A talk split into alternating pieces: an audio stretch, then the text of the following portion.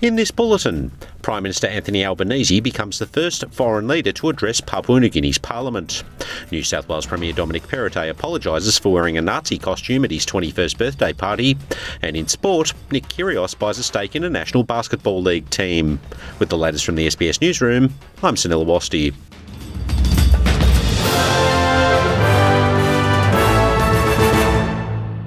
Prime Minister Anthony Albanese has delivered an address to Papua New Guinea's Parliament. He's on a state visit to Papua New Guinea to finalise a defence treaty with them. It's the first time a foreign leader has addressed the country's Parliament. Mr Albanese says the agreement will allow close defence cooperation between the two countries. A treaty based on deep trust, and a treaty that builds on the family first approach to regional security an example to others, and an investment in the future of our partnership. In the same spirit of regionalism, we're expanding opportunities for PNG citizens to travel and work in Australia. The Prime Minister has also renewed his call for there to be a Papua New Guinea based team in the National Rugby League. Victoria Premier Daniel Andrews says there will be no state funeral or memorial service for Cardinal George Pell, as it would be too distressing for survivors of child sexual abuse. Cardinal Pell, who served as the former Archbishop of Melbourne and Sydney, died in Rome after a hip surgery resulted in heart complications. The 81 year old was committed to stand trial in 2017 in Melbourne for child sexual abuse offences. He was convicted of offences that took place in 1996, but in 2020 his convictions were quashed by the High Court. Mr Andrews says no one has approached him about a state service. No, and there won't be a state memorial service. I couldn't think of anything that would be more distressing for victim survivors than that. New South Wales Premier Dominic Perrottet has apologised for wearing a Nazi uniform to his 21st birthday party in 2003. Mr Perrottet says a fellow Cabinet Minister raised it with him a couple of days ago.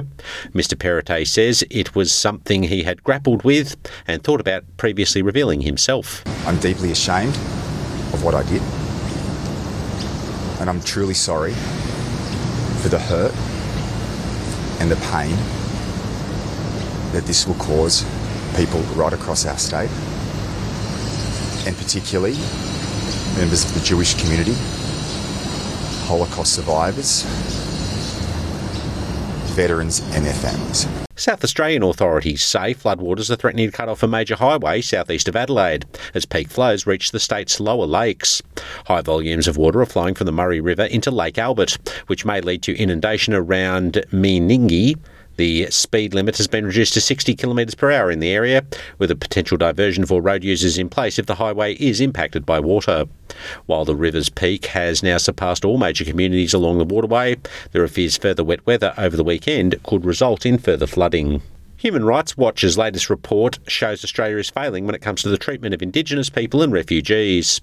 The international rights advocacy group's 33rd report reviewing human rights practices in nearly 100 countries has flagged an increasing number of deaths in custody, conditions in prisons and detention centres, and the government's inaction on climate change as Australia's most pressing human rights concerns. Aboriginal and Torres Strait Islander people comprise 29% of the adult prison population, but just 3% of the national population.